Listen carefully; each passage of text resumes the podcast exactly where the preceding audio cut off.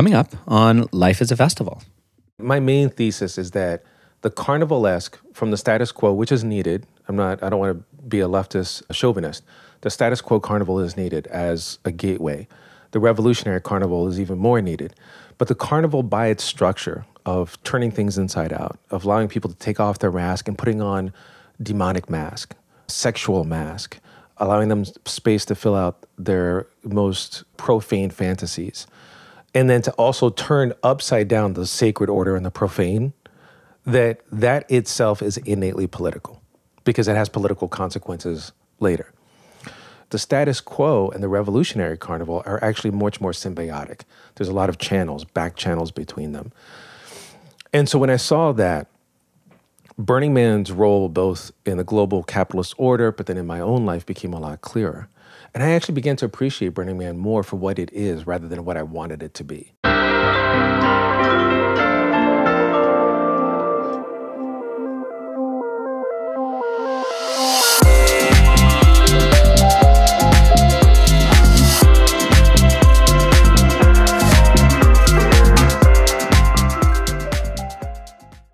Hello, my friends and fellow travelers, my fellow hedonic adventurers. Could you believe that the carnival is a necessary element of social movements? For real. According to today's guest, Professor Nick Powers, by centering fun, sacrilege, and even the grotesque, we inoculate social justice against dogmatism and self righteousness and keep it from becoming co opted. I know, right? On the show, Nick and I rap about our early days as insufferable young activists, which we both, in our own ways, were, and our mutual love of Burning Man, where he co founded the People of Color Camp. Nick breaks down the concept of the carnivalesque and the three types of carnivals, which are reactionary, status quo, and revolutionary. We outline a path forward using festivals for social change, specifically for three categories of people the fiery young activist, the burnt out revolutionary, and the complacent progressive. We discuss how diversity finally arrived at Burning Man, and finally, why the white working class is the prodigal son of history. So, Dr. Nicholas Powers, PhD, is a novelist, poet, journalist, and professor living in New York. He is a tenured associate professor of literature at SUNY Old Westbury. His political writing has appeared in Truth Out, The Independent, Catalyst, Raw Story, Business Insider, Lucid News, The Village Voice, and Vibe. His books include Theater of War, The Ground Below Zero, 9 11 to Burning Man, New Orleans to Darfur, Haiti to Occupy Wall Street, and Thirst. It was such an honor to visit Nick in his home in Brooklyn to have this conversation. And the first time on this show that we get deeply political while making sure that life remains a festival. So without further ado, here's Nick.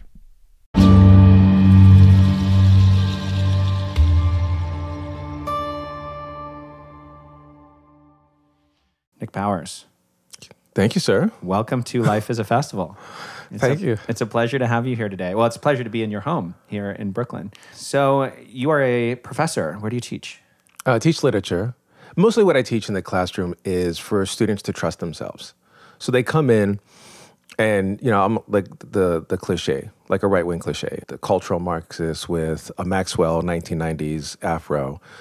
And the first thing I teach them is like, I, I don't want you to mirror my politics. That would be really easy for both of us. I said, I usually teach them new criticism and reader response theory. And I said, please approach this text as a mirror to discover more of who you are as a reader. And that's that's where it really begins with me and the students. So I'm teaching Caribbean literature now, and we did reader response and new criticism, and then we started going into other forms of literary criticism, and they opened up these books and they saw the layers, the deeper layers of meaning inside The Farming of Bones by the Haitian author Edwidge Danticat, The Other Side of Paradise by the lesbian black poet Staceyann Chin from Jamaica. And then we did the literature of the plague. So we did the classic Albert Camus' La Peste. Now we're doing Jose Saramago's, the Nobel Prize winner, Blindness. We did Daniel Defoe's A Journal of the Year of the Plague in London from 1665. So again, we use new criticism, we use reader response, then we use Marxism, then we use feminism. And at the end of the semester, or during the course of the semester, I, I look at the rough drafts, I correct the rough drafts. I usually give them really sadistic grades. They get they get pain on their papers. But when they rewrite them, they're actually better. And by the end of the semester, their writing skills have gone up and their reading skills have gone up. And their sense of confidence to actually defy me and have their own point of view goes up. So at the, at the end, they actually become more complete human beings. Mm. You remind me of a man named Dr. Elmer Griffin at Occidental College. The classes I took with him ended up being part of what became the Critical Theory and Social Justice Department at Oxy. So I was learning about Rastafari from a Marxist lens. Lens. I studied a class on whiteness, which made me insufferable. By the way, yes, I was insufferable. insufferable. I was I was like rah rah student revolutionary.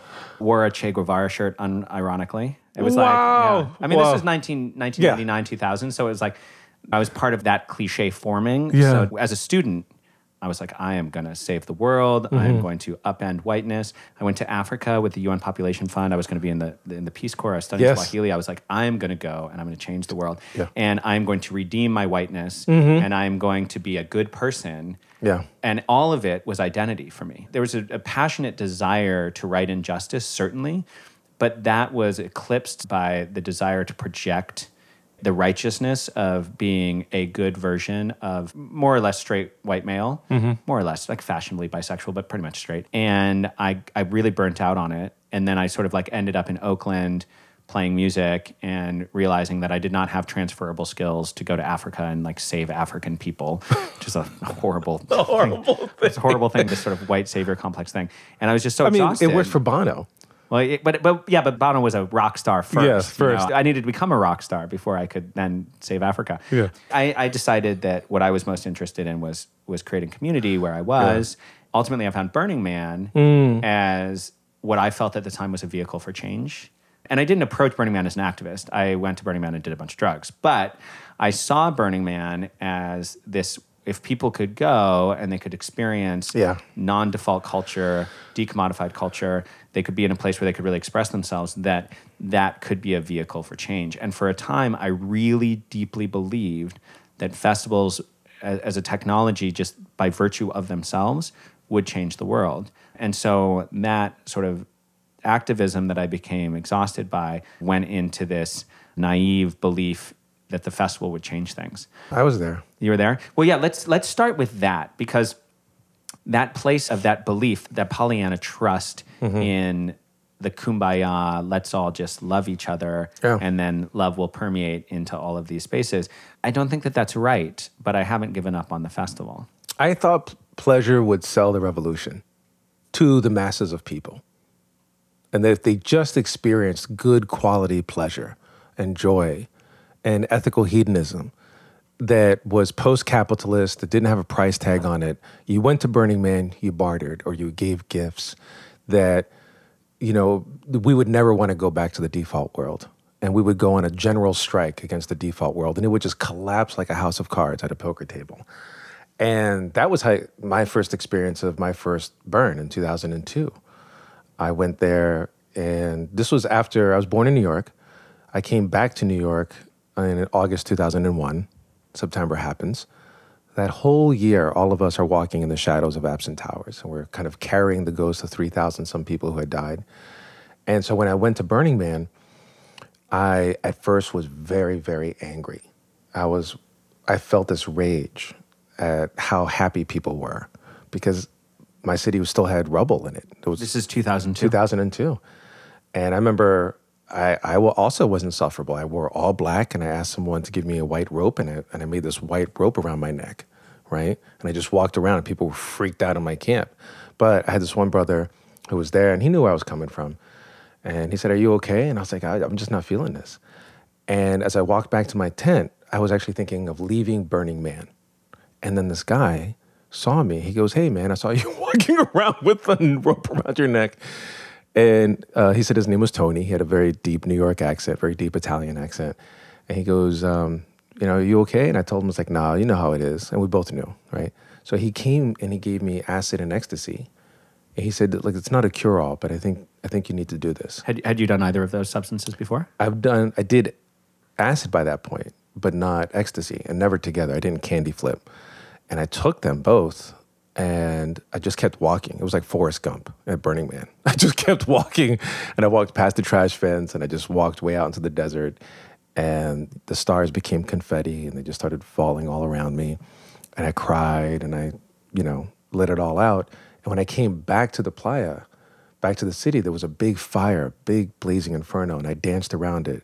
And I just danced and I sweat and I was naked and dancing and sweating and other people were dancing and sweating and naked and we almost looked like uh, uh, Disney's Night on Bald Mountain. It was just all these shadows around the fire. And we were all with just these like shadows spilling around the fire. And when I left Burning Man and I came back to the New York, I could feel that my body was much more open. And I came back to the end of my graduate school. So I was in graduate school at 34th Street, the, the graduate center, the big complex right there. And right next to it was the Empire State Building. And in the graduate school courses at that particular moment, I was looking at a lot of Marxist literary criticism. And I was enthralled by a, the idea of this post capitalist society. But I had just come back from Burning Man. And I felt I had briefly experienced what life after, beyond, or maybe hidden to the side of capitalism was. And I became this kind of Burning Man evangelical. I was just saying, life without capitalism is possible. I was just I was waving the Burning Man fire everywhere I went. And I was so arrogant and so insufferable and such a fucking prick. And I'm lucky that people were very kind of they were half bewildered, half curious, and half appalled by everything that I was saying. How old were you at that time?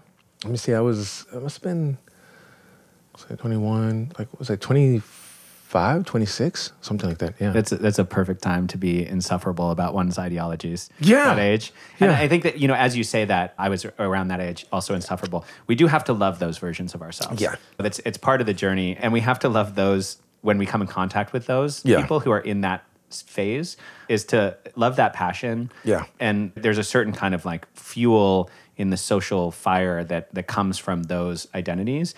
And also insufferable and can sometimes work counter to the goals themselves because it it ends up emphasizing more tribalism in certain cases. So I have a friend who is Gen Z and she has been ostracized from a group of her friends for not being woke enough. Mm. And to me, she is quite woke. I think she's doing a wonderful job being yeah. woke, and I'm and I'm proud of her. And she's reading all the things, and she's doing all the things. But she's been ostracized, and in part because of her identity. She's white. She's very into paganism, and and she's very into like Northern European paganism, which I think is like that's so cool. Those are your roots. Go for it. yeah, that. go for it. Yeah, but that that was called cultural appropriation. It's like a whole mess of yeah. the kind of righteousness of this unfortunate leftist purification ritual. Yeah. And I'm, I'm getting on a tangent here, so let me rein it back in. Uh, Ride that horse, man. Ride the horse. But what I think that we need is the kind of eldership and within the rave scene, you and I are certainly elders, but we need the kind of eldership that helps people cultivate the best parts of that passion and indeed even that rage and use it efficaciously within the balance of their own growth, healing, embodiment, their own joy, their own passion, yeah, yeah. to then have the the right slice of their life to pursue activism in a meaningful way mm. and in a mm. way that is properly collaborative. Yeah. And as we look at our big theme today, we're going to talk about this idea of the carnivalesque. Yeah. And I wonder if we can use some of these themes that you have deeply studied as a way of offering perhaps some structure to the activist who also wants to party. Mm. Let's have a dancing revolution.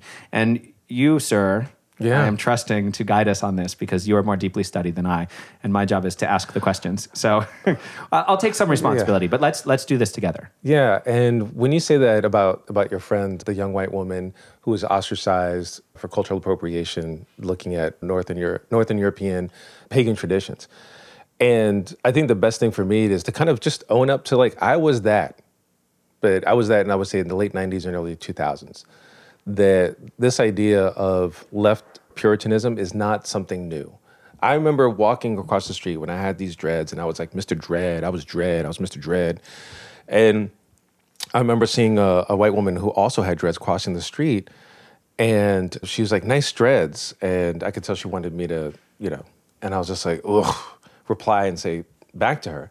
But I thought, I didn't have the words cultural appropriation, but I was like, how dare you have these dreads? These don't belong to you, right? And then it reminded me a little bit of the scene in Malcolm X's autobiography, where there was, after one of his lectures at a college, a white woman comes up to him and, and she says very sincerely, like, look, I want to help. This is like in the 19... I remember this scene. I, I want to help. And she's like, what can I do? And he looked at her in a very cold Malcolm X way. He said, nothing. Walked off and she was broken.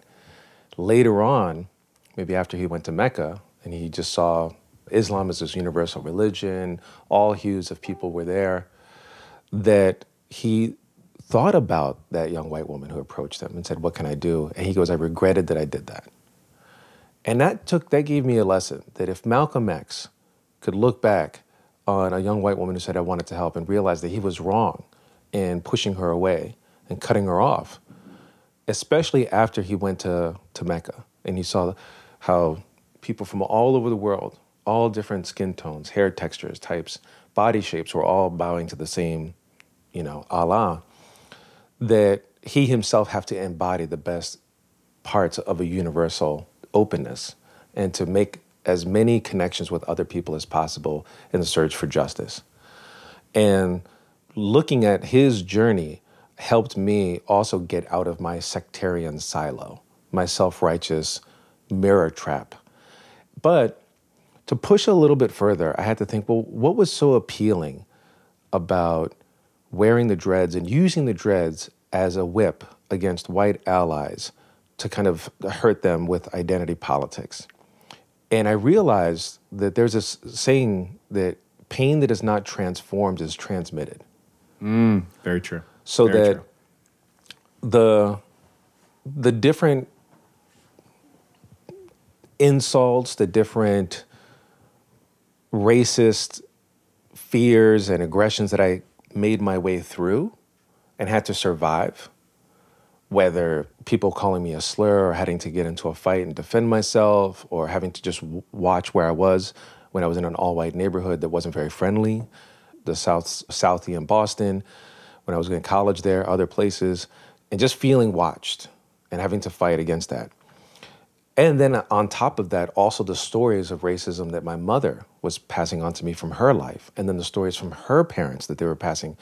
So between the stories of, of my ancestors and my family, the racism that I was making my way up through, that when I finally got into the left and then grew my dreads, I realized that I was surrounded by white people who, because they were aware of history, that they had a masochistic position. I think it leads to an unhealthy dynamic within the left because the pain that I couldn't transform into like what Malcolm did eventually, which is that every human has pain. Life is pain is part of life, and some of it is just an inevitable part of living, but some of it is unjust pain. And that if that is not transformed into a greater awareness and a larger heart for other people, then I am going to be looking on who can I hurt like I was hurt? Who can I victimize the way I was victimized? How can I transmit the pain, pay it forward? And I think sometimes what I see in the left are those of us stuck in that sadist position of then transmitting the pain that we grew up with, but now we're in positions of kind of authority or we're fetishized on the left by white leftists, and we wind up getting in this kind of sadist masochist relationship with them. And it winds up defining the way that we speak, it winds up defining the way that we make love, the way that we make friendships, the way that we unmake love, unmake friendships, the way that we battle over small symbols and small differences in language, and eventually how we fight and exile each other over cultural appropriation and have these really kind of mean and vicious internal just violence.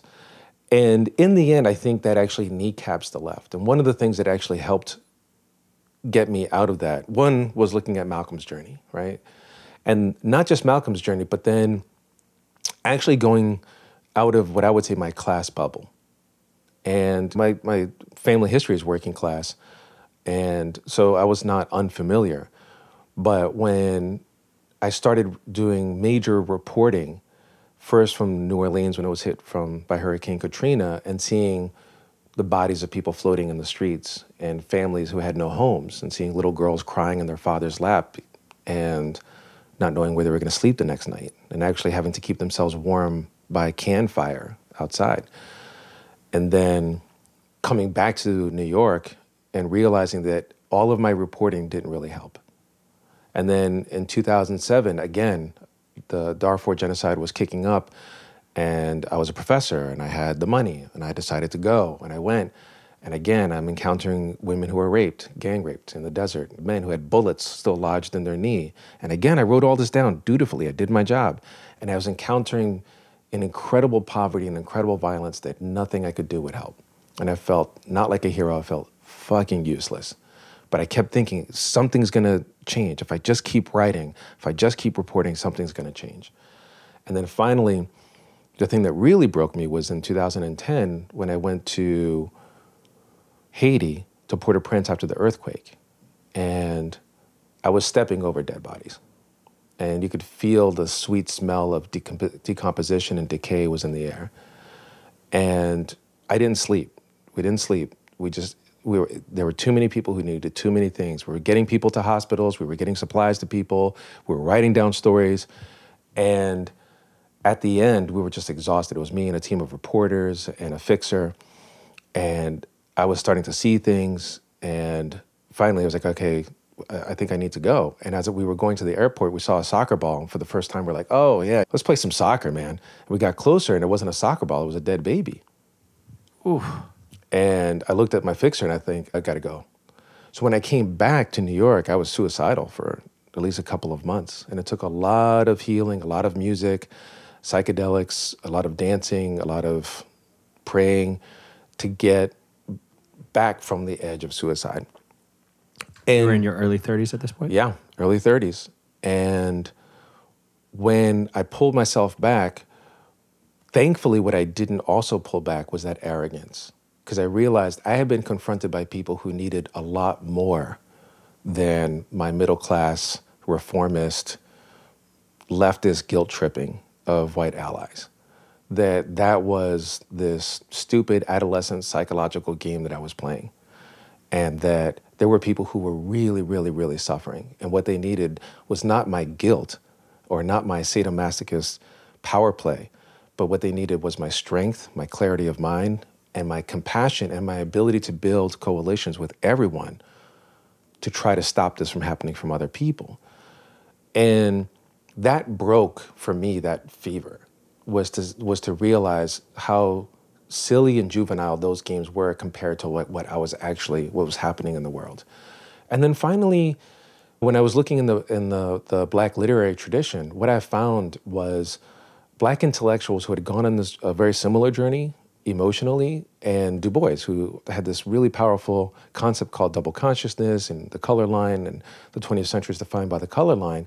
But after he wrote those words, he went around the world after World War II and he saw the devastation left by World War II. He came back, and I'm going to paraphrase what he said, but he said, What I thought was the color line is actually not unique to people of color. It's just the inhumanity of man against man. And everyone suffers from it. And I think he was saying this because he had been in Europe and he had seen Europeans slaughtered them, each other in the trenches. You saw the after effects of the Holocaust. So he revised the color line, saying it's not about just color, it's something deeper than that. And so here's Malcolm X, here's W. Du Bois transcending through this universal worldview, being able to actually travel around the world and see their humanity, their, their, their problems reflected in other people, and realizing, oh, I had, to, I had to get beyond my personal identity and really see the world from a larger perspective. And that's what cured me of that. And I, I wouldn't like to think that a whole generation of, of American left doesn't have to go through those particular experiences. But I do think that we are in one stage of a larger arc. And I think our goal, is maybe as elders, is to say, how can we help them get to that universal vision? I'm hoping at this moment we can resurrect the value of the festival. When Obama was president, before Trump became president, I was very much in this Pollyanna view that the that the festival is this vehicle that's going to change everything. And I thought that my West Coast, San Francisco liberal perspective was the path forward. As long as everyone believed in inclusivity and cognitive liberation through psychedelics and sexual liberation and a kind of like sensitive masculinity, that that was like that was the key. The opioid crisis and Donald Trump, that's what kind of woke me up out of that, where it was like, oh, there's this white working class masculine rage and it makes a lot of sense to me. And here I am preaching from my privilege in San Francisco that you just need to be a little more gay and it's all going to work out. So that was the moment when I lost the belief in the festival as a thing that's going to change things. And then, of course, we had COVID, which kind of diminished the festival in, in its entirety for right. a while. Yeah. And I've kind of felt somewhat lost during this period in terms of broader liberation. Yeah. I mean, obviously, the, the George Floyd murder notwithstanding, I mean, that was a moment we kind of all came together and we were quite aware. But then, as these as these waves happen, it kind of subsided as well. Mm-hmm. And I'm hoping that there's a way to, as I said, resurrect the festival. And by festival, I mean participatory gatherings yeah. that are more diverse than they've been in the past, that are more inclusive than they've been in the past, that that, that technology and that vehicle can still be useful and not just for personal growth in an individualistic sense because I think that is actually a dead end. And I've really wised up to to the promise of wellness being something that's really going to take us to the kind of healed communities where we're all really thriving. But I do think that there's something in the festival. And preparing for this interview you introduced me to this theme of the carnivalesque mm-hmm. and I wonder if there's a way of using the lens of the carnivalesque to take your experiences, and they've been quite varied. I mean, you really have a lot of touch points on these different moments of suffering and triumph throughout the world. Can we revive the festival as a vehicle for social change in a meaningful way? Is the festival still valuable? I think it's the only way forward. Good. Let's do it. Yeah, it's if it's the forward. only way forward, then then take Yeah. us there. when I came back from my first burn in 2002 back to New York, it was it was like like like Saul becoming Paul, right? The scales fell from my eyes and I actually saw the world in a very different way. That Burning Man just kind of turned my brain around in my skull. And when I looked at the world, I began to see the sources of the festival. And the sources of the festival, it seemed as if everyone was constantly spilling. Like people wore the mask here in the city, they had a mask. And underneath the mask, or sometimes through the mask or a crack, was like a laugh, a kind of scatological joke. People were, were hornily looking at other people, people were wanting to do something creative, and all the different ways that people leak from their mask. And I could see all of that leakage pooling in and building pressure throughout the days and the weeks and then the months. And that pressure would erupt in something. And so people needed some place to go and let the pressure inside out. So they would go to clubs at the end of the week. And what do we do? We like take one mask off. And yeah, sometimes we put another mask on. But we're out there underneath the spinning lights, and sometimes we're doing Molly and drinking and having a good time. Or then we have larger gatherings like Halloween in New York, and people go crazy. They get dressed up in all these kinds of outfits, and it's very carnivalesque. So I began to see the carnival everywhere. And then I would do the research at the Graduate Center, and I would look at the history of carnival throughout time. And what became pretty clear to me is that there were three different kinds of carnivals. There was the reactionary carnival, and the reactionary carnival is when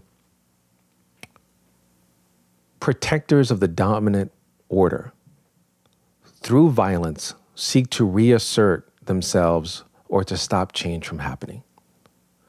So I thought of the Zoot Suit riots in LA, where mostly white military servicemen descended upon the, the Mexican neighborhoods and did an incredible amount of violence to kind of reassert their supremacy, their their dominance.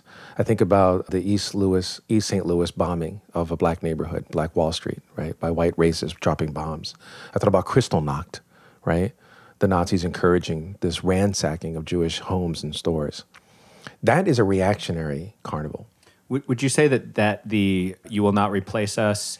That's a, yes, that's a reaction to January sixth Yeah. is like Burning Man for the right wing. Uh, That's a reactionary carnival, And it's about usually an, an ethnic or, or political majority feeling themselves, their place threatened, and wanting to reassert dominance using violence. So that's one. Then the other that I saw that which which is more common was what I would say the status quo carnival. And the status quo carnival is a carnival that allows for the release of the pressure of living in a hierarchy by the, the masses of people. And it is where they can just let cut loose. And and that that was actually the point of carnival, right? Because it's the last gasp before the abstention of Lent, right? Yeah. So that's when society turns on its head and you express all of that, but you express it specifically to go into Lent. Yeah. To specifically go into its opposite period of things being extremely rigid and Yeah. extremely hierarchical. So it was carnival was even like it was in it was like almost designed to do exactly what you're describing. and to get people right back in line. Yeah. Right. So the, the, the best way to keep people in line is to let them get out of it for a little bit, and then they get them right back in. And that's what. And in Rome, it was the Saturnalia festival, right, where the masters and slaves changed roles for a little bit. In the Caribbean, it's Carnival, literally right before Lent. Burning Man is a status quo festival. It is. I knew you were going to say Burning Man was one. I want Burning Man not to be one, but you're, but it is. But it is. It It's- absolutely. it's state sanctioned. If it if it was if it was truly a danger to the social order, they would have stamped it out a long time ago. Grover Norquist would not have attended. Yeah, he Grover Norquist would not have attended. And so those are status quo. Coachella, you, you know, used to be a status quo. Lollapalooza, the regionals, those are all status quo. It's just a, a moment on Burning Man because we're both burners. Yeah. We both love Burning Man. Is there any aspect of Burning Man that is properly revolutionary? Is there Yeah. anything that happens in there? Because the hierarchical reinforcement, the tech billionaires, the hedonism, the largesse, this is our one time of the year to do this thing, and then we go back to our tech jobs or whatever. Like I see that, but I want there to be a revolutionary spark in it. Yeah, the political, the official political ideology, as far as I can tell, of the status quo carnival is libertarian and hed- hedonism. So libertarian hedonism is obviously let me do my own thing. I have total liberty as an individual to act out my desires, and especially in a hedonistic way. That I think is the kind of ideology that is in practice. And to answer your question specifically, so many bubbling and boiling and stewing revolutionary experiences, actions, and ideas all happen within Burning Man as a container. So it's kind of like a nuclear powered kaleidoscope. And things are happening all the time that have revolutionary possibilities and sentiment and potential that eventually when people take that long drive and exodus out into the real world are like revolutionary pollen that goes seeds the country. So it has revolutionary potential in it and it releases the pollen upon the country but the actual event itself is a status quo event. So it's a liminal thing for me. It's on the line for me.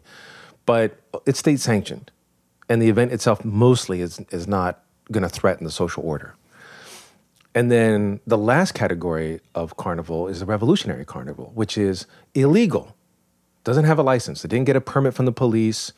It is people driven and it is free and open to the public. So, Occupy Wall Street, the Arab Spring protests of Bahrain, the Indignados in Spain. Are, are there are there events that are not so obviously political that do this? Like what's coming to me is like the free parties Yes. in Europe Yeah. that were like very underground, very much about liberation, but it didn't have any kind of particular political agenda per se. Yes. but it but there's a kind of there's a kind of illegal freedom in it. It- That does that does that fall in that? Mm-hmm. Yeah, it's illegal, yes. And that's revolutionary potential. People come in. And my main thesis is that the carnivalesque from the status quo, which is needed, I'm not, I don't want to be a leftist a chauvinist. The status quo carnival is needed as a gateway. The revolutionary carnival is even more needed. But the carnival, by its structure of turning things inside out, of allowing people to take off their mask and putting on demonic mask, sexual mask, allowing them space to fill out their most profane fantasies, and then to also turn upside down the sacred order and the profane, that that itself is innately political because it has political consequences later. And so the free parties to me are revolutionary, but they're revolutionary because they're not exclusive because of a price ticket and of a place. They're open to the public. And because they're open to the public, it's easier for people to see them, imitate them, just like Occupy. There was an Occupy New York at first, right? Occupy Wall Street. Then there's Occupy Oakland. Then there's Occupy London. Then there's Occupy Brussels. Then there's Occupy Phoenix, Arizona. You know what I mean? Like you saw it rising because people, it was free and open to the public and everyone could go in and you could feel the powers that be, the faces on TV, feeling a little bit nervous. And it was the same thing that happened in the George Floyd protest. When you actually go to Minneapolis, they made it seem like the whole city was burning. It was basically like a couple of gas stations. It wasn't the whole city, but what they were scared was that that would become an image that would become repeated in other cities, right? So again, that was a revolutionary carnival. So I think those, when I was looking, I was like, these are the three types of carnivals that keep reappearing throughout history. And they actually have very different functions, but the status quo and the revolutionary carnival are actually much more symbiotic. There's a lot of channels, back channels between them. And so when I saw that, Burning Man's role both in the global capitalist order, but then in my own life became a lot clearer. And I actually began to appreciate Burning Man more for what it is rather than what I wanted it to be. It's a big organization that allows for the employment of many nomadic people that normally would not have jobs. And because of that, it actually keeps people's families together and lives afloat. And yes, it's not the Burning Man it was in 2002. It has grown much larger, and it is now an all year round organization that keeps people employed. Good, good. We need that. And we also have revolutionary carnivals that we also need, like the George Floyd protest, et cetera, that are out of control, that aren't licensed, that are illegal. And I think that the next step is that the carnival has to go to the trailer homes, to the hood, to the slums. Because if the poor, who are oftentimes the most traumatized, can have access to some of the healing pleasure of the carnival and some of the technologies of integration of the shadow of the carnival, then they can, even in a more powerful way, be part of a larger coalition that could recreate the world into a constant carnival. Why isn't the carnival already there? And who takes it there? And how is it taken there without replicating a hierarchical structure if folks like you and me are like, let's take the carnival to the slums. Yeah. I mean, isn't that the same as any kind of like paternalistic, Yeah. messianic activism? It is. Yeah, it, it absolutely is. And I think that that works in some ways, but it also also has its own limits, right? So I think was it Gramsci had the the idea that I think had a really intense hold on the left for a while called the organic intellectual. In other words, people can't parachute in. Middle class intellectuals can't parachute in and like Bono try to save the slums, right? and that organic intellectuals have to arise from the street corners, have to arise from from the Section 8 housing, and through their experiences and a learning of theory, you know, become the organizers. And I think that that is a very powerful model.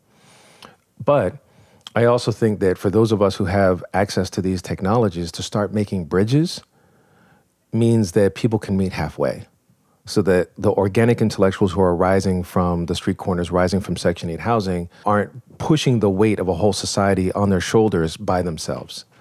And that the others who have access to a higher, these like the carnival, can actually make these connections. And most importantly, that it gives the experience of activism as pleasure and activism as creative and love based.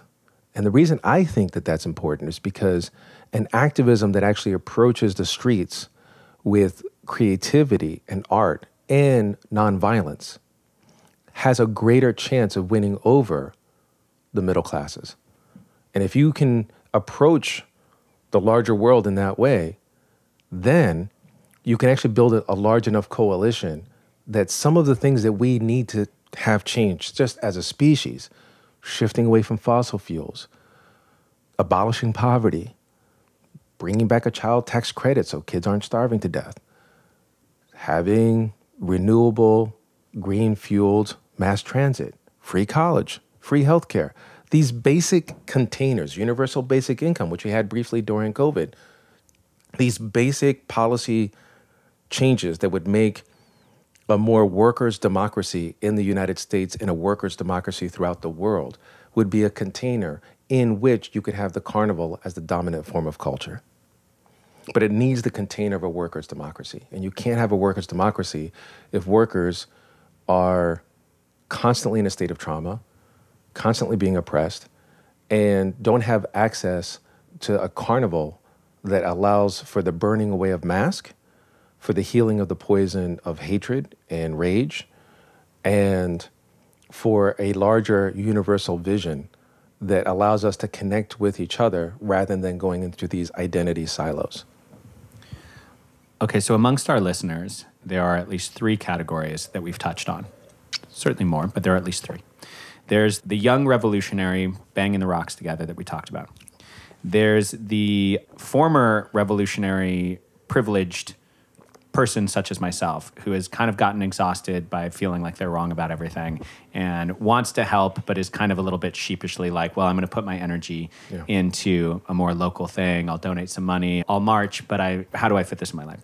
And there's a person such as yourself who has a longer history of activism who really doesn't have the privilege to ignore it and who is engaging on a regular basis. Okay so we have at least three of these categories that we've touched upon in this conversation in the audience. The picture you paint is beautiful, even utopic, right? And we must be aware of utopic visions. However, striving together is always is always better than doing nothing. But you paint a picture of something that to me makes sense and seems like yeah, like I would like the world to be more that way. I do not see a path from here to there clearly, and perhaps it's because I'm sort of fatigued and maybe a little bit cynical at this at this particular age and, and just viewing the kind of political currents in the world at the moment. Can you speak to, and perhaps this is a tall order, but if you are able to, can you speak to what you feel the path forward is in terms of actionable choices for members of these three categories of audience members who are hmm. currently listening to this conversation and, like myself, are saying, fuck yes, let's do that. I want that. I want to make that happen of these three different categories, each with a different kind of access point the fervor of the youthful rage against injustice, the privilege mm. but somewhat of the, of the worn down quality, and also an activist such as yourself, a teacher, someone who has access to a lot of different communities and perspectives. Can you give us a path forward for each of these three people? I say that for the young, because I think about my own students, but also I think about my son. And I'd say for the youthful activist who's on fire, but also kind of self flagellating, uh, first thing I would say is like, just put down the whip. I mean, save that for your kink play. Put, put down the whip. It's not, it doesn't help. That'll be for another episode. That'll be We'll you- another We'll tell you about episode. what, what to do with the whip on another Yeah, episode. or actually, that's what's one of the powerful things about kind of sexual sophistication and fetish. If you're really feeling that, turn that into kind of some kind of kink play, and I bet you you can get through it a lot quicker. But I would, I would just say, as a man of color with a child who's going to long outlive me, I don't want your guilt. I don't need your guilt because it's not original. It's not helpful. It's also it opens up a way for for a uh, sadism on my part that is unhealthy for me to play. and complacency on mine. Yeah. What I want for me from that young activist is for us to see that we are trying to create a world that we may not live long enough to even see. And I would say that the lesson that I learned from the black literary tradition and the long black freedom struggle is that people were envisioning a time of freedom before it existed. So that we need to always keep fighting in the in this moment, but to keep your fire burning in a sustainable way. And the best fuel I've always found for that was love. Not guilt, because you're gonna get burnt out on guilt, but it was love. And that I know I want this world that I envision to be real because it is the world, the only world that I could see my son thriving in. And because I love him so much, I love that world that will give him a chance to live. And then when I'm looking around and I see all the other kids at the playground of all colors, all races, I want them to have that world too. So I would say that put down the guilt and just pick up the love. And when you see people trying to kind of flex cultural appropriation, obviously it's a it's a valid definition, it's a valid criticism, but when it's used to flex on people in a kind of mean spirited asshole way, I think it's okay to call out toxic activism, to say this is actually not healthy for the larger revolution. That toxic activism, where you see things only in good and evil, in a binary Manichean way, where you don't see gray, you don't see nuance, and you're trying to take out your own history of hurt on someone else from whatever angle person of color, woman, trans, gay, poor, disabled, whatever position if that's what you're doing, that's toxic activism. It's actually not helpful for the community, and they got to get called in on that. For the person who is burnt out, again, I would say, what is it that makes you love the world the most?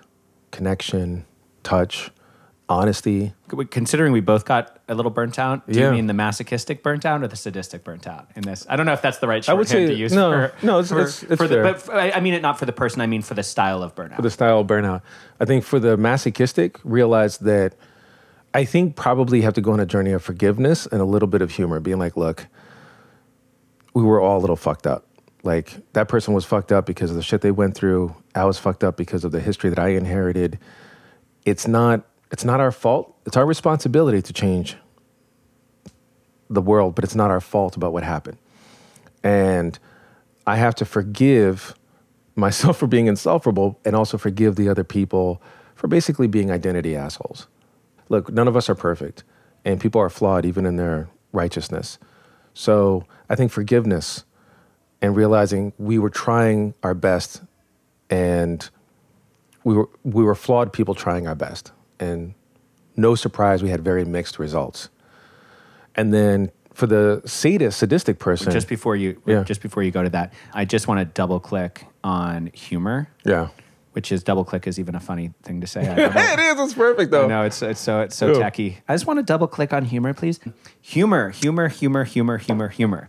To me, it's like when we're trying to shuffle off some of this like guilt privilege. Yeah. Is penance? I think there's never enough penance.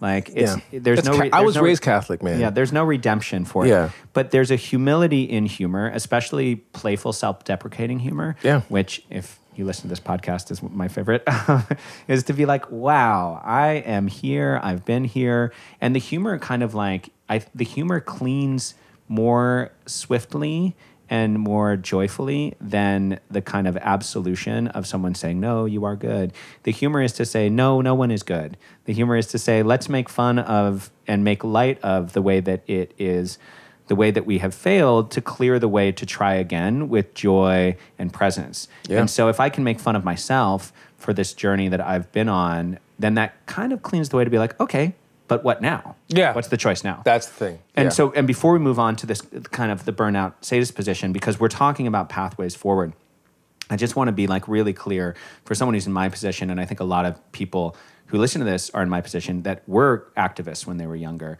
got burnt out about it, got burnt out about feeling like their identity was so wrong, and just don't want to have the identity conversation at all because it triggers these wounds of of I'm never going to be redeemed by, for my shitty identity to uh, just tying that back into bringing the carnival can you offer some you said humor is, is really valuable forgiveness is really valuable but also when we use the humor and the forgiveness to kind of clear away Yeah. what are the steps now what is the what, how do we re-engage our effort Yeah. in a more playful more festival based activism for someone like me and for listeners who who who identify with with my experience Yeah. I'm thinking immediately, I always think about like street parties, more street parties, you know, where everyone's invited.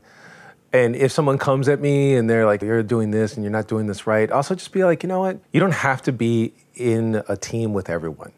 Like sometimes you just can't work with some people because they're not looking necessarily to build, they're always looking for some kind of psychodrama. For me, I'm just, I think about the festival and the festivals that I've been in. I think about Occupy City Hall and the images of George Floyd that were being painted and the, and the house music. And I took my son there, and we were dancing there and, you know, talking to the people about all their journeys. And I would say also just listening to people, having a good time, drinking, smoking some good weed, but then having moments where you really listen to someone's journey and and to kind of open your imagine your ear your heart has grown a big ear and you're offering them a, a listening without judgment So maybe they can talk without feeling like they have to pretend. And that kind of conversation, like an open heart conversation. Like our conversation right now. Like our conversation. Okay, yeah. good. Because I want to know I'm doing. Something. Yeah, we're doing like this. I, I think we're doing is- something good today. Yeah. When people get to a place where they can trust each other, then the fun really starts. Then you're like, oh, okay, I can be silly about my shit. Like it's not a big deal. For me, I'm always thinking more, more everything outside, especially after COVID. I think we all, we uh, have to relearn how to be with each other in the flesh outside. Like the fact that you came to my house so we can have a face to face podcast is to me, it heals my body and mind so much more than if we did this over Zoom. No way I was going to do this over Zoom. Yeah. That's, I really wanted to do it in Yeah. person in your home because I want to feel you and I want Yeah. to be with you and I want to problem solve with our bodies and Yeah. with our spirit and with our joy. And I, I'm sorry, you just can't quite get that in a 2D screen. I would, I would, I would say for both the young, fiery activist and the the burnt out one, that one cure that we need is is in real life, because we have been calculated and swiftly kind of put into these boxes behind the screen. It's almost like Foucault's panopticon, mm. you know, except like all of us have our little like our cell phones are our prison cell and there's this wildness that happens when you actually have face to face. I think face to face cures a lot more than you realize. It goes quick, right? And for the for the sadistic thing, I would say I just I look in the mirror and I'm just like, oh my god, every day I'm so full of shit. so humor too. Humor too, like I like yeah, I fuck up every day. I totally betray my ideals every day. Some ideals need to be betrayed because they need to be thrown out the window. And I look at myself and I was like, I cannot, cannot come for someone without like if anyone hired a private detective and looked into my life, I am so messy, you know. Nothing illegal, but definitely messy. And I, I think I got tired of wearing the mask of the pure militant to enact a sadistic and masochistic ritual with white allies when I know I wasn't living up to that ideal. And that it became more of a substitute pleasure, but then it also became more of a burden.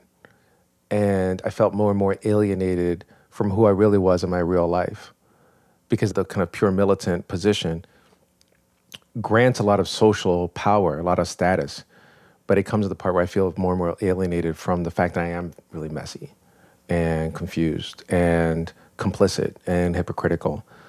And that when I don't put that out there, then I, yeah, I get trapped inside the mask. And so for me, one of the great ways of, of releasing that dynamic also frees me to be who I really, really am. And that's when I do reach for surrealism and absurdity and humor and silliness and love and forgiveness and grace as ways of being like, thanks, I, I needed that too. And I can give that now. There's kind of a BDSM sort of like metaphor that's been joyfully running through our conversation. Uh, No, yeah, yeah. Not to say that these people are themselves masochists or sadists, but a way of engaging with the pain of of injustice. But that's the thing is that you know it's funny is like I I think maybe one of the, the like the little secrets is for those of us, at least for me, you know, growing up with with my mom and family telling me the histories of our family, that for those of us of color, at least I can speak for me, I feel incredible loyalty to the ghost of the dead and I am in an S and M relationship with my ancestors. Like they beat the shit out of me all the time. They're like, I was, I was a slave. I was colonized by the Spanish. They burnt my huts. they killed my gods. They stuffed Spanish down my throat. And I was on the middle passage, and they're like, "What are you doing with your freedom?" And in the middle of the night, they walk into my room and they just flail. They take their chains and they just flail the shit out of me. And it's like, but I'm like getting beaten by like the chains of my ancestors. Like, well, what do I need to do?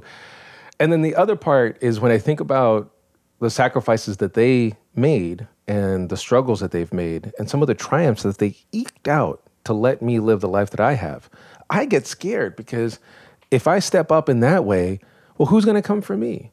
Who's who's going to aim at me? How am I going to get attacked? And that's terrifying when I look at those who got shot down or put in jail. Whether it's, I'm like, and the the BLM protesters who got hit by cars. I'm like, oh, I don't want to get hit by a car.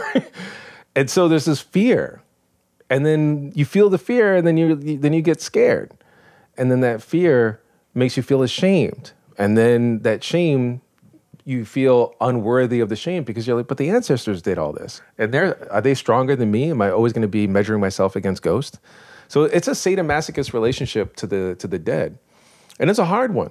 And I think part of it is is the unnecessary myth making of the ancestors, as if they were all like Albizu Campos, the independent Puerto Rican, or you know Frederick Douglass, or Assata, or Malcolm X. Like they weren't. There was lots of people who were just going to buy to get along, and that's the that's the thing about reading literature it gets you away from the big names to like the everyday people. And there's plenty of people who were compromised. like, and I was like, oh, okay, so I'm not the only one who was compromised and complicit and afraid. Some people just did along to get along. And so, yeah, I, I, the the BDSM relationship to the past is real, and I think also that's why I I really I love I love Burning Man and I love the festival in general. Burning Man is my main main gates as the Royal Road. It's the kind of crown jewel of the global festival culture. But there's so many other festivals. And there are times when I find dust in my closet and I literally like I put it on my head like Ash Wednesday. I love Burning Man. I love it so much. That if I smell that alkaline smell, you know, like my dick gets hard and my ass gets moist, and I'm like, my nipples get. I'm like, this is the shit. I love. I love even the smell of it, and I love Burning Man so much because there I feel such a degree of freedom that I don't feel elsewhere. And I'm pretty sure other people who see that light at the end of the tunnel, they're like, that's what we're going to. We want to feel that freedom.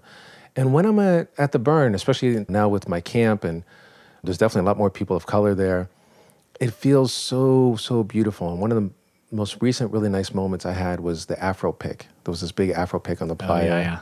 Yeah, that was a great And piece. actually, had I actually had Malcolm X playing on the speakers. Hmm. And it was amazing because like I was standing there in the, in the, middle of the desert underneath this big, beautiful Afro pick. And I have an Afro pick right in the fucking bathroom. And I was listening to Malcolm X in the desert. And I thought, yeah, this is right. This and this and I think that was the beauty, and I really appreciate the DEI work that the Borg did. That's the beauty of integrating. Say what the DEI work is. diversity, equity, inclusion, and just trying to get more people of color at Burning Man. And that's when I was like, oh, this is perfect because this is what integration really does. It brings radical new art. So you can have these euphoric experiences that really connect you. Because I remember there was the Afro pick there and and and just just being like astounded like that this was the and then going to the Ashe and seeing like two, three hundred black people and everyone was just like vibing on the music and it was just so powerful. And that that that power that that I felt there, I thought that finally felt the burn had arrived. Like we had, diversity had really arrived at the burn. And I thought how much beautiful it would be if the burn then connected with in some kind of official way with Carnival, right? And then like there was this like channels between it and the carnival within the Caribbean. And then what about the deep house music scene filled with black and Latino folks in, in Newark and Chicago and New York, like this really deep, long house music tradition. And then all these other festivals. And then I thought, like, look, we're talking about these interconnections between all of these different festivals and making some kind of official pipeline. And then that's what led me to think, well, what if the playa is more like a cradle?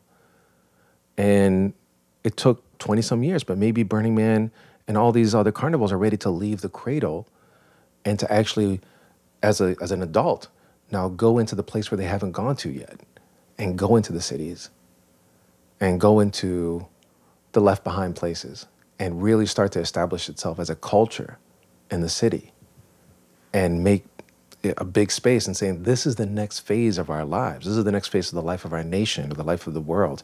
Is that carnival isn't just a thing that to release steam or it comes up in these little sputtering flames but it's now it's going to be how we live.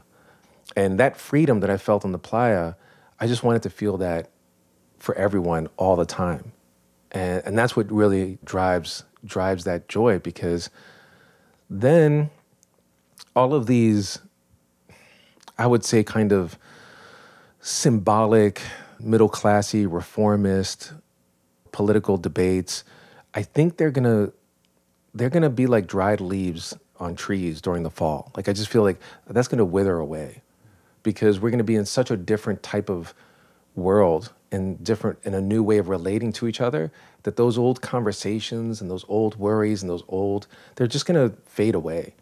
And we're going to have to learn how to relate to each other in a whole new like f- more free way rather than this these kind of squirrely little games that we're playing these s&m games that we're playing with each other now. So that's what i that, that's i think why why i love the burn so much. I got a sense of of a beautiful freedom there that i experienced in other revolutionary carnivals like occupy and blm and and i'm greedy. I just i want more of that. And i want my son to have it because i'm kind of getting long in years. And he he's going to be here and hopefully i can give him a sibling. And so him and, and his sibling are going to be here long long after i'm gone. And i want to somehow give them that world Well, I think that just in this conversation today, we're talking about maps and we're talking about how we can be more connected and together in creating that world. And that Burning Man is still a valuable tool. We've got issues with climate and we've always had issues with inclusivity. Thankfully, both of those are changing. And I, I appreciate the org's efforts in that direction. Yeah. And I want to draw our listeners' attention to Burners Without Borders. If you're Yeah. not aware, if you're not mm-hmm. aware, the work of Burners Without Borders is, is my favorite Burning Man into the world, as you were in Haiti, as you were in New Orleans. Those folks really go and they really bring this culture in the way that we're describing now. And and I had an, I did an interview with uh, Christopher Breedlove about the experience of the founding of Burners Without Borders, responding to Hurricane Katrina, and the need in those disaster environments to have community spaces, to have art, to have gathering around the fire. And I think Burning Man can offer that if it's brought to these different spaces in a, in a wise way. And and anyone listening to this podcast, there's ways to plug in. So Burners Without Borders is one. Are there other briefly? Are there other ways for burners to plug in organizations? I know that hmm. you were a co-founder of the People of Color Camp at Burning Yeah. Man. And, You know, I really want to offer actionable tools, not just philosophy, but like I will now do this thing. Are there places to plug in for burners and other other fans of the carnival to get involved? in every city there are burner camps and then people join those I think in this way I almost kind of default to like an earlier my, some of my earlier politics were which more nationalist and I think I think, I actually think new organizations have to be created like I think the actionable ideas is to say what is it an appealing vision and things that we can actually do and and kind of spread the good word. And I think you actually I think we may need new organizations because I don't know right now of organizations that are pointing in this particular direction, right? So obviously you have theme camps, I've got a theme camp, we'll do fundraisers. That's not enough. There are already pre-existing political organizations like the Democratic Socialists of America are making headway, but that's not enough. And also they're not very it's not a party thing. It's more like hard traditional political organizing. There are artist communities and focus more on art, but that's not enough. So I actually feel that to borrow a book title, a really famous book, The Beautiful Ones Are Not Yet Born, right? And it was a beautiful novel, a West African novel, about right after independence from colonial rule. And he said he got that title from a bus, right? It was spray painted on a bus. And so I feel like, yeah, the beautiful ones are not yet born. Like, I think we need new organizations that are committed to bringing the carnival to the street and making it accessible. But beyond that, making it a container so that this vision can start to crystallize and can be maintained even when the physical carnival is not actually there. You know? You're a professor Yeah. and you teach, and you have been teaching today in a beautiful way, in a way that uses your own story vulnerably, which is my favorite way to teach. For the listeners who are, in addition, we're talking about direct engagement. For the listeners who want to learn more about some of the topics we talked about, obviously we haven't had enough time to go super deep on kind of the literary underpinnings of this idea of the carnivalesque. Are there some resources that you would suggest reading or getting engaged in that we can put in the show notes for listeners who are like, yes, this is exactly what I want to be learning about. I want to be more deeply studied in these matters. Can you give us some stuff that would be fun for people to read, Okay, so I don't know. including your book? Yeah. Yo, you got to start with your book. So the main book I think that shows this journey is The Ground Below Zero. So The Ground Below Zero is a book of reportage and autobiographical vignettes from 9/11 to Burning Man then New Orleans to Darfur, then Haiti to Occupy Wall Street. So it covers basically from 2001 to 2012. And it covers a lot of these ideas, these experiences. So Ground Below Zero. Will you be writing another book since Yeah, that, the next- that finished on 2012? We got another 10 We years. got another one, yeah, 10 years. Uh, the next one's called Exile in the Promised Land. And that's in a way about becoming a father during a time of Black Lives Matters and having a son of color, right? Black and Puerto Rican son. And shedding a Peter Pan complex, a Don Juan complex, and kind of giving a nod to both you and, and Ian McKenzie, right? And kind of getting out of a self obsessed masculinity, kind of like a narcissistic trapped in the mirror, and breaking that mirror and being To able be clear, I've not done that yet. I'm just working on it. I, I think you I think you're pretty good. I've got a lot of looking. I've been looking in the mirror, but we're still we're still got to break it. Right? Imagine if he like reaches out and he just grabs you. I'd be like, it was only a matter of time. It was only a matter of time. He's like, I knew you were coming for me. Yeah, I, I was the I was the reflection all along. Yeah. Oh, so Exile in the Promised Land. That'll that's that'll be the next one. Right now, I'm, I'm writing a book. Recently, got a, there was I was reached out to by a publisher to write a book called Tripping on Race about psychedelics and race.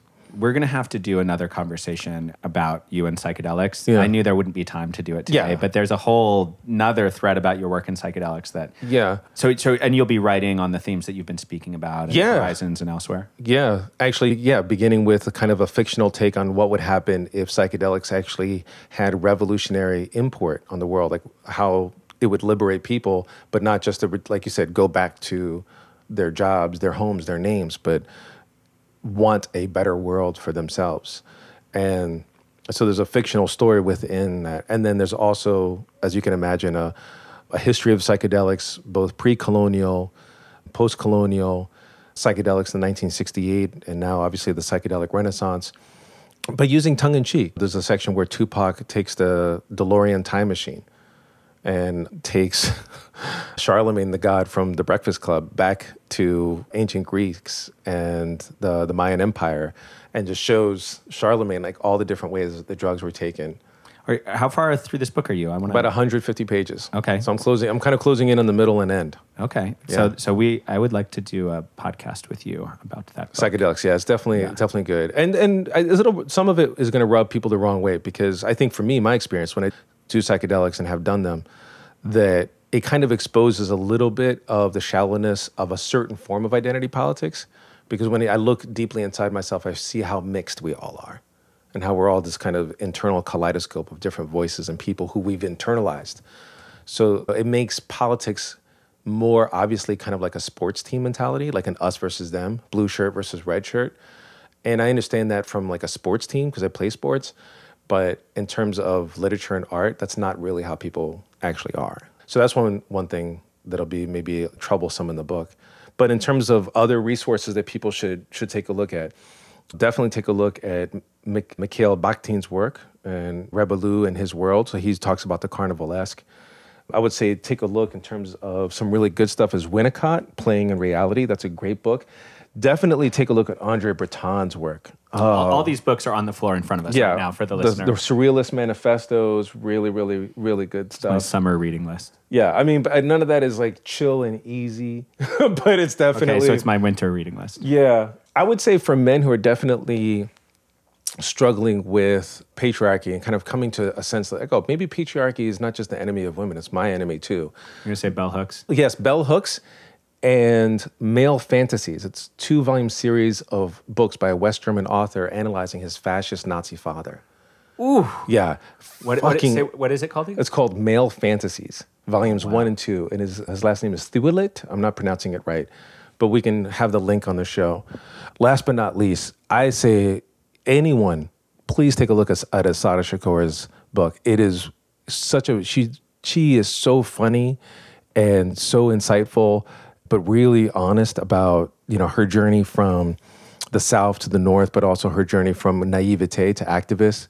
I mean, I think it's just it's just incredible. So that's that's up there. Definitely take a look for Colored Girls Have Considered Suicide When the Rainbow Is Enough because it's a poetic choreo poem. And the images in there, when you really, really look at the images in there, they are just sustaining images that, that last for a long, long, long, long, long time.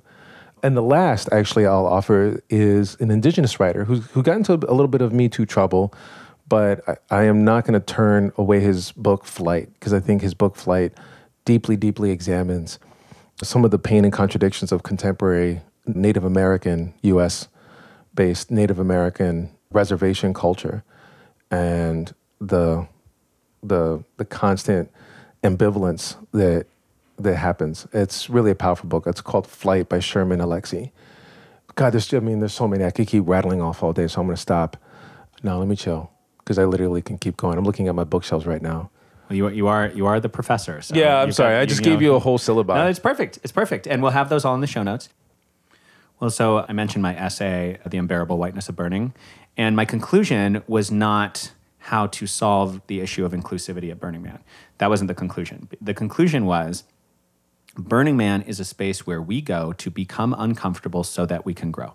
Someone, a fellow whose play name is Juice, says that mm. Burning Man is contrived hardship to expedite bonding, which is a great expression for Burning Man. But the goal is to be uncomfortable to break through certain things. Yeah. And if the goal of Burning Man is to be uncomfortable, then being silent about race, silent about climate, silent about the problematic aspects to our hedonistic bacchanalia, Yeah. that's that's a way of choosing comfort over discomfort. And so my conclusion for that essay is like, let's keep having conversations where we feel uncomfortable and where we own our lived experience, even if we do feel ashamed about it, or we do feel like I should be a better white person than I'm being. I should be a better man than I'm being, or whatever. Like if you never say it, then it it it invites complacency. And so for me with the show, it's like I want to say it, I want to talk about it, and where possible, I want to say, for a listener, what should we do? What should we read? What how should we try? And for someone like yourself, you've done a lot of work on this. So you're not going to be you're not going to know the formula or the protocol for everybody, but you've studied, you've worked with it. I'm very heartened to know that you believe in the festival because I do too. Yeah, I I, do. do too. Yeah. And I believe in Burning Man. And I believe that we have the power, particularly to make participatory events, we have the power to make them more transformative for the collective, not just for our own personal wellness. Yeah, I I was for a while, especially during the hardest parts of the reporting, I was arrogant and a leftist chauvinist, and I did not. I was like, oh fuck the festival. This festival is just a bougie white thing in the desert. Blah blah blah blah blah blah blah blah blah. blah the pipe, ticket price and. eh. But I kept going back. I kept going back. Like the my feet voted. I kept going back because I needed it, and I need the festival and I need the freedom and the, and the joy and the love that it brings, the spark, the light at the end of the tunnel that I keep running towards. And then eventually it's not like you actually get there, you actually get to the light. And then you see the art cars and when the people running around with LED and everyone and people are just joyful and so and just strangers become family members within the course of a night. Well, and, and and what you need most is what you are best to give. Yeah. Like that's the dharmic, that's the karmic to dharmic pipeline. Yeah. Is like what you are needing and you crave it and it, it it washes you clean and it helps you out.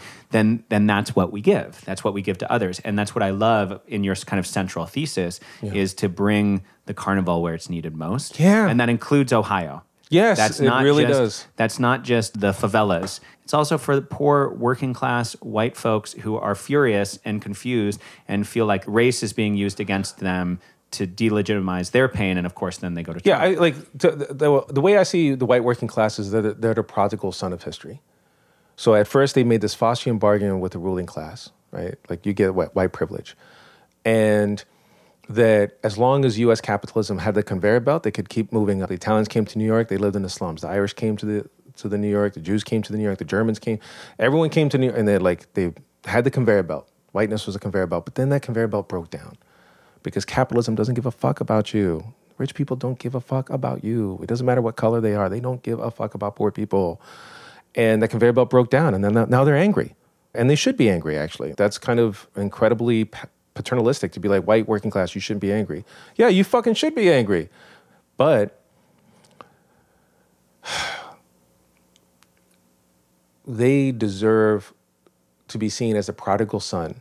So when the prodigal son in the Bible went out and spent all of his father's wealth and he came back, his brothers actually were angry because his father said, No, come on back, come on back. And his brothers were like, He squandered all, the, all of his wealth. Why are you going to let him come back? He was living with pigs and shit, right? And the father was like, No, he, he's my son. And I think that hits hard for me having a child and thinking no matter what my kid did, I would always want them to come back. Like if they were in trouble. And I see them and I think, man, they're in trouble.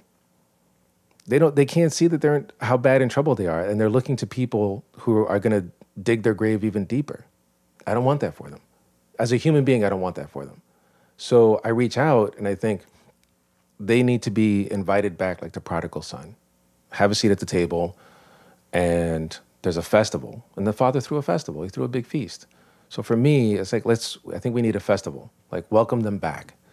Welcome them back. Like and we need everyone because there's no way we're going to change the world from fossil fuels to green without the whole working class, white included. What? We're going to do it by ourselves? Like we need everyone. Like all the millions of men and women that are going to have to transform our city grids, put these tall jet turbines to generate electricity, rewire everything, remake the cars, put solar panels over every fucking thing. Like, we need everyone. And that's part of the festival too. So you have to say, we need you. And that's not just a rhetorical thing. It's not just a political thing. It's not a manipulative thing. It's just a fact. We need them. You, you got to bring them back. And you, you can't fucking do that sadomasochist thing, whipping thing anymore. Like, you got to be like, look, you guys are the new slaves, but we're, we're welcoming you back home. And throw a festival and say, this is the big, joyful festival. Now the family is complete. Because if you really believe in the human family, then you have to believe everyone's part of the family. And you got to welcome everyone back to the table. Nick, that's a beautiful place for us to land on this lovely New York Monday where the rain's finally stopped. It's a real pleasure to talk to you, and I, I appreciate your insight. I appreciate your vibe. You got a great vibe, and I'm glad that we're friends now. That's a really nice part about doing a show like this. Is you you there's an intimacy to this kind of conversation where there's friendships that are that are born, and then who knows? Maybe we throw a festival sometime. Yes! Thank you so much for coming on the show, Nick.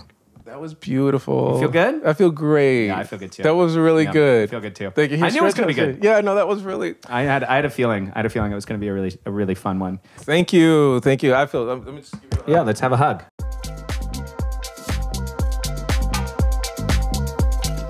Thank you for joining us for Life is a Festival.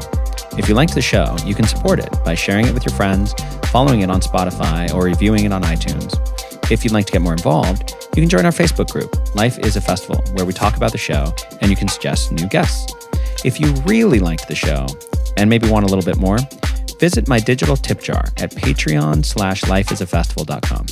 Whatever you do, I hope today's podcast helped you make your life just a little bit more like a festival, and I'll see you on the dance floor.